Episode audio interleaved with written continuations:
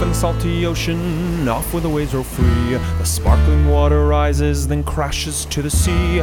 Out amongst the breakers, you'll have no need to fear. It's true, it's the Blue Frontier. Welcome to the latest episode of Rising Tide, the Ocean Podcast. This is David Helvarg, and my co-host is still, luckily, Vicki Nichols Goldstein. Hello, everyone. Today, we're honored to be talking with Margaret Leinen, director of the Scripps Institution of Oceanography at U C San Diego, one of the world's leading centers for the study of the ocean, climate, biology, and our changing environment since its founding in nineteen oh three. Doctor Leinen's previously worked at the National Science Foundation as U S envoy on ocean science, as president of the American Geophysical Union, and has won many awards and honors. At Scripps for the last ten years, she's overseen more than a quarter billion dollar research budget, a fleet of seagoing vessels, hundreds of faculty and graduate students studying on a beautiful waterfront campus in La Jolla, California. Scripps even owns its own aquarium.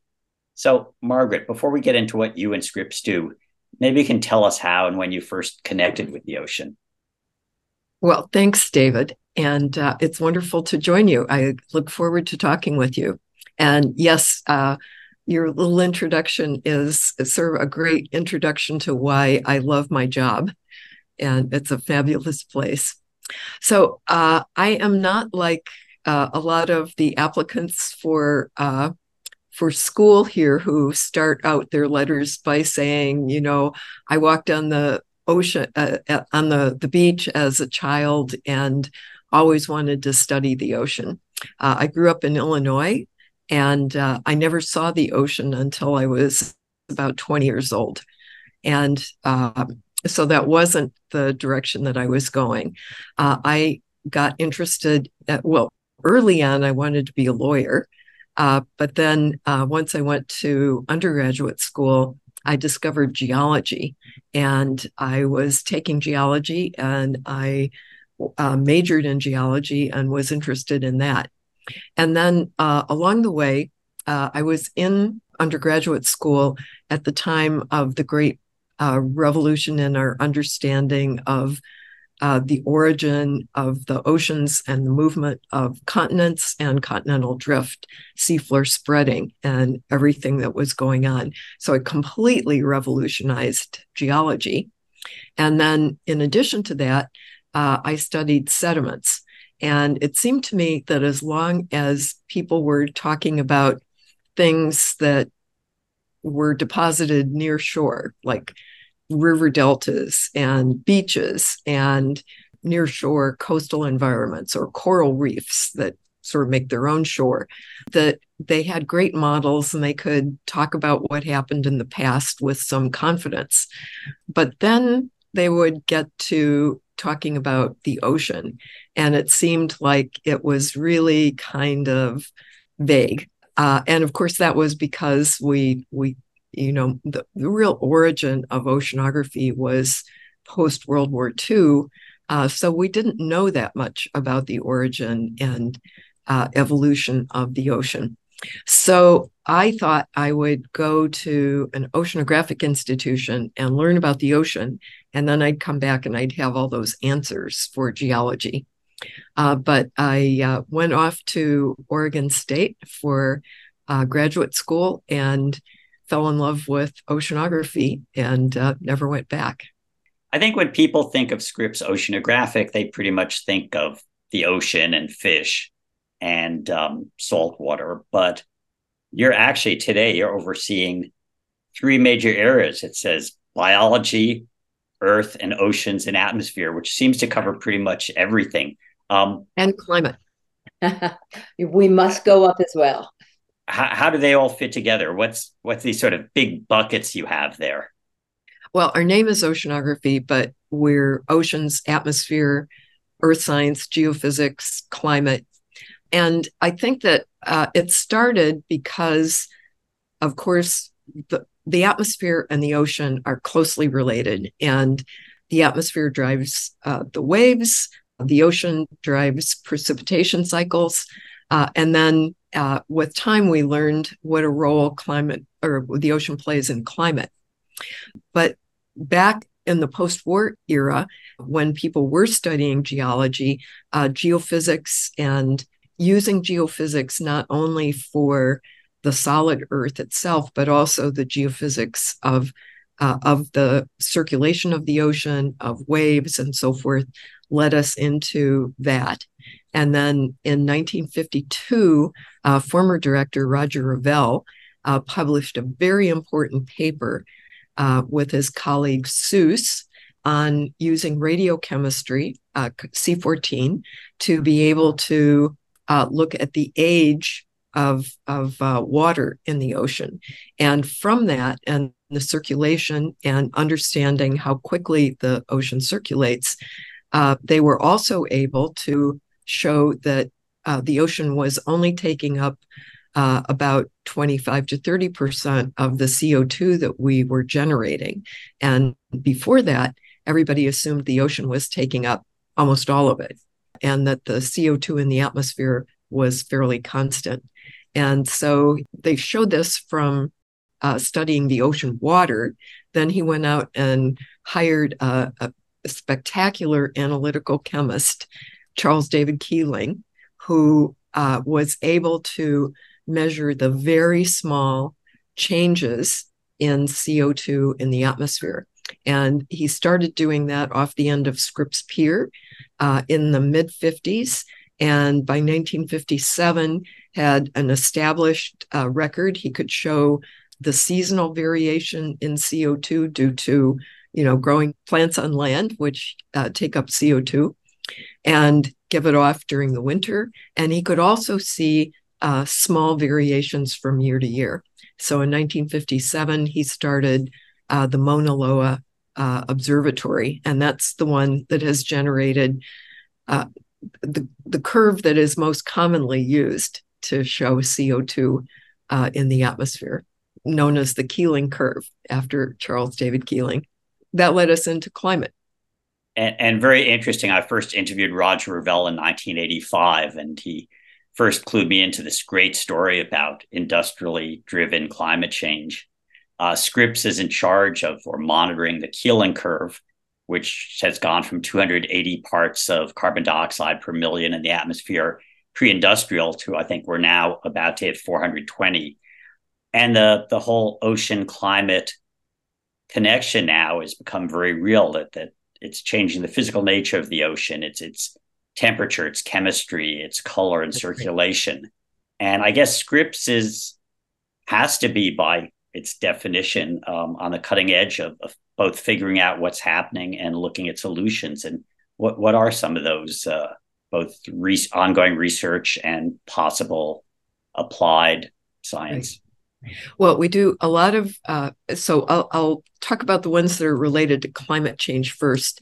Uh, we do a lot of work with uh, coastal environments because we're right here on the coast of Southern California.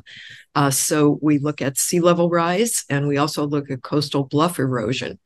And one of the things that we emphasize when we talk to people about solutions for sea level rise is that people tend to think about it in terms of, you know, how many millimeters is sea level rising each year? And that's what we have to worry about. But it's not.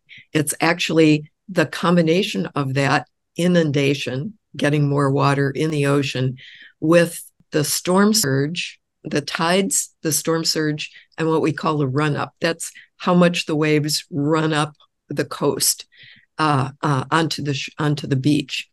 And even a small change in the sea level results in a much larger uh, incursion of water on land. So the run-up uh, is uh, is much larger than that that small, you know, millimeters or centimeters of sea level rise. So that means that you it, you know for each area, it's a local issue. What what's the beach profile like? Uh, also. What kind of waves do you get and when?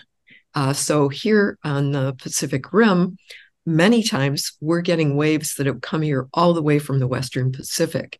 And so they were generated by big storms out there. They come all the way across the ocean. The, the big waves are not related to the wind right offshore. that they've come across the whole ocean. So it's putting together that whole picture of what what uh, the sea level rise piece is. And then on bluff erosion, uh, the question is, how much is precipitation and, you know, getting the, the top of the bluff water saturated and then uh, failing versus undercutting? And one of our researchers, Adam Young, uh, has been a real pioneer in this, and he's been able to demonstrate that those two are about equal. So we have to worry both about sea level rise undermining the coast, but also changes in precipitation and the and bluffs. And one other thing that I think will be interesting to your listeners is that they've probably heard of El Nino, and that El Nino is an interannual feature of the climate, and it affects different parts of the world differently. In California, uh, it usually results in rainy winters for us. But one of the other things uh, about El Nino is that it tends to pile water up against California. And during an El Nino, Southern California has an increase of about ten centimeters of sea level every El Nino. And then uh, and then it, it goes back during non-El Nino times. So that allows us to do, uh, to exploit this feature to be able to tell people what sea level rise is going to be like and, and what we're going to face uh, in a few years. And that is also, that also comes from understanding the physics of the ocean, its circulation, how El Nino affects it, and then using that as a tool for prediction. I was looking at the uh, the NOAA forecast, and being in Colorado with an El Nino, it's looking like we might get a lot of snow this year. So it, it really is interesting with the different uh, locations and geographies. Okay, a quick break here. I'm sure you recognize my voice. I'm your co-host, David Helvarg. I'm also executive director of Blue Frontier that sponsors Rising Tide. If you enjoy our talks with the watermen and women making a difference for our, our ocean world, you might also want to check out our other work at w w w dot blue front dot org. There you'll find links to many other projects, including our Blue Movement directory of over twelve hundred ocean activist organizations, many near you. Again, check us out at blue front dot org. And if you enjoy Rising Tide, the Ocean podcast, spread the word to friends and families from sea to shining sea. And now, back to the show. So first, there are the changes that the ocean will cause to climate on land, like changes in precipitation. Uh, there are also the changes that are going on in the ocean. So uh, as David uh, alluded to in the introduction, the ocean is changing in terms of its chemistry. Uh, it's becoming more acidic, and areas of the ocean are also decreasing in oxygen. We call it deoxygenation. Uh, so those two are affecting marine life. And so in order to take stock, we also have to be able to understand, measure that deoxygenation, uh, acidification, and, and be able to predict what the impact is going to be, be able to measure what the impact is going to be. Coral reefs, it's easier to see because corals undergo bleaching. Uh, they also uh, undergo sort of a degradation uh, associated with uh, acidification. But out in the, the big, deep ocean, it's much harder to see what's happening. Uh, and we need the kinds of observations that help us understand not just the fish that we like to eat and what's happening with them, but the whole ecosystem and even the microscopic organisms that are responsible for the basic productivity of the ocean. And of course, in two thousand twenty-one, we began the, the U N Decade of Ocean Science for Sustainable Development.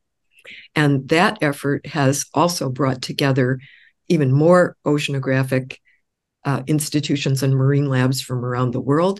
And it's also connected them with, uh, with other groups that are important, with the business community that works on the ocean or that uses the ocean, with various economics and social science uh, groups who are really the experts in how people will uh, respond to efforts to remove pollution from the ocean, get rid of plastics, take care of coral reefs, and so forth.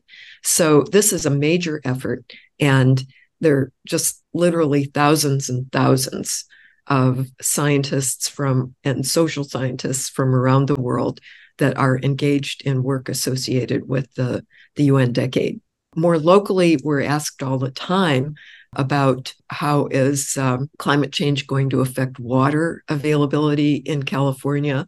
How is it going to affect heat, uh, drought, et cetera?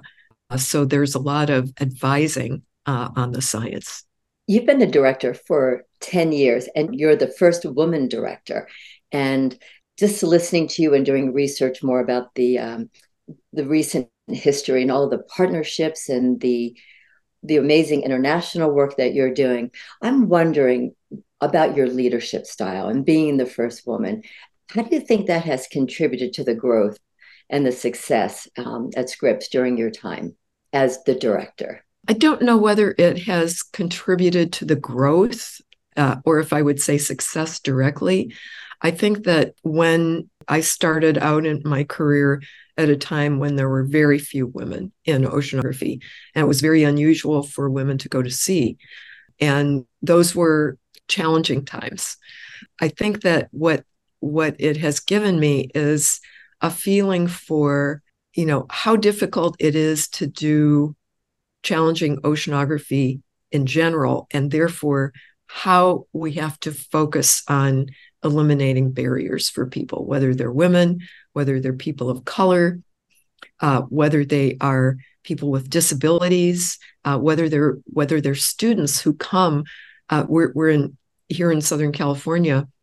We have an, a large undergraduate program, and about thirty-five percent of our undergraduates are Latinx, and many of these students are first generation students in college. Uh, many of them are expected to commute uh, to college from some other part of San Diego County uh, and to help out with expenses. They may have worked the entire time that they were a uh, in high school, and everybody's assuming they'll continue to bring in money when they're in college. And, you know, having those other pressures on you to be able to, to take care of your family, uh, to be a wage earner, uh, to not have anybody in the family that you can go to and say, you know, was it this hard for you? Am I, you know, is this because I'm not smart enough to be here? You know, I should really give up. Uh, and they don't have somebody to say, oh, no, you, you know, everybody struggles and it's hard for everybody. Uh, it's just, you know, it's meant to challenge you and to give you to give you big challenges. If you have no one to say that to you, it's so easy to say, oh, it's me. So I have a friend at NOAA who says when she was a graduate student at Scripps in the seventies, they told her uh, to stay on the deck of the research vessel because, you know, women were bad luck below decks. So um, so things things have changed. But people still- and I had I had the opposite problem. They want they wanted me off the deck. One of my very first cruises, uh, I was out in the Atlantic, and Kathy Sullivan, the astronaut, the former administrator of NOAA, uh, was also a graduate student on the same cruise. And we were responsible for, we had come on board, to, me to take samples of sediments, Kathy to take samples of rocks. And the first time we went out, when we came on station and we were going to go out to do this, the bosun, who is the person in charge of everything that goes over the side, drew a line uh, on the, the fantail, the, the deck, the back deck, just a couple feet behind the door that went from the inside of the ship onto the deck. And he said, no women aft of this line. Uh, you, you're a distraction and somebody could get hurt. No. Uh, so we weren't allowed to deploy the gear that we'd come to deploy. Wow. So we've had some forms of progress. Today, you're in charge of a academic fleet that includes the Roger Revelle and uh, the Sally Ride. And and where do they deploy? What's what's your fleet doing uh, on any given day? We also have uh, a coastal research vessel, the Sproul. And most people think that academic uh, oceanographic research vessels just take the people from their own institution out, and they they go out and they come back to, to port, and they go out and they come back to port. Actually, it's we're operated as a fleet nationally, and all of the academic oceanographic research vessels are part of a system that's called the University National Oceanographic Laboratory System, and the laboratories are the ships. And what they do, they perform a remarkable service for us. They coordinate the use of the ships so that the ships operate in the most effective manner, which is to go out from one port to another port to another port and make a, a big loop. I was here for four years before I saw the Revelle dock at Scripps. All of that time, it was out at sea. It even did repairs and dry docks in other countries uh, because that was the most efficient way to run it. So the marvelous thing is, number one, they save everybody a lot of fuel. So we're not just going in and out from home port.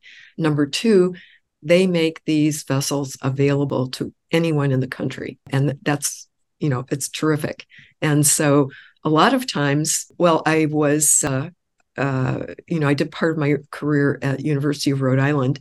Although I was on the ship from time to time, I never sailed on the, the Rhode Island ship.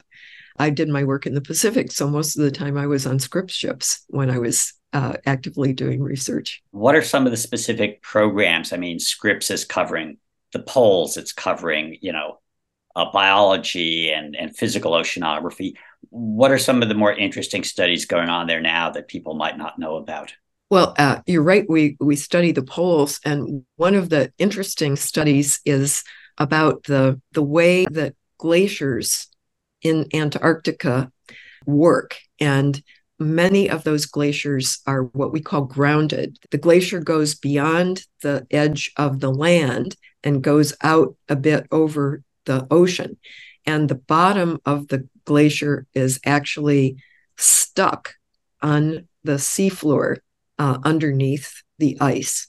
And that sticking is acts as uh, resistance for the glacier. It still moves, but it doesn't move as fast as it would if it wasn't stuck there.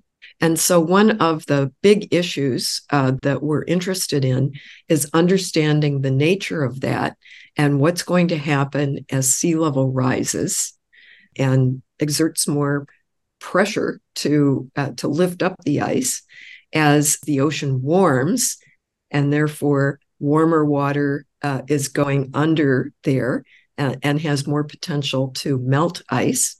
And then we're learning that, you remember I said that there were waves that come across the Pacific? Some of our geophysicists have been studying waves that come from the northern hemisphere and go all the way down to the southern ocean. And they put seismometers in the ice shelf, in the Ross Ice Shelf, and they could see that when these big trains of storm waves came, it actually makes the ice go up and down. And so is also, we think, affecting the fracturing of the ice. And we've been looking at that as well.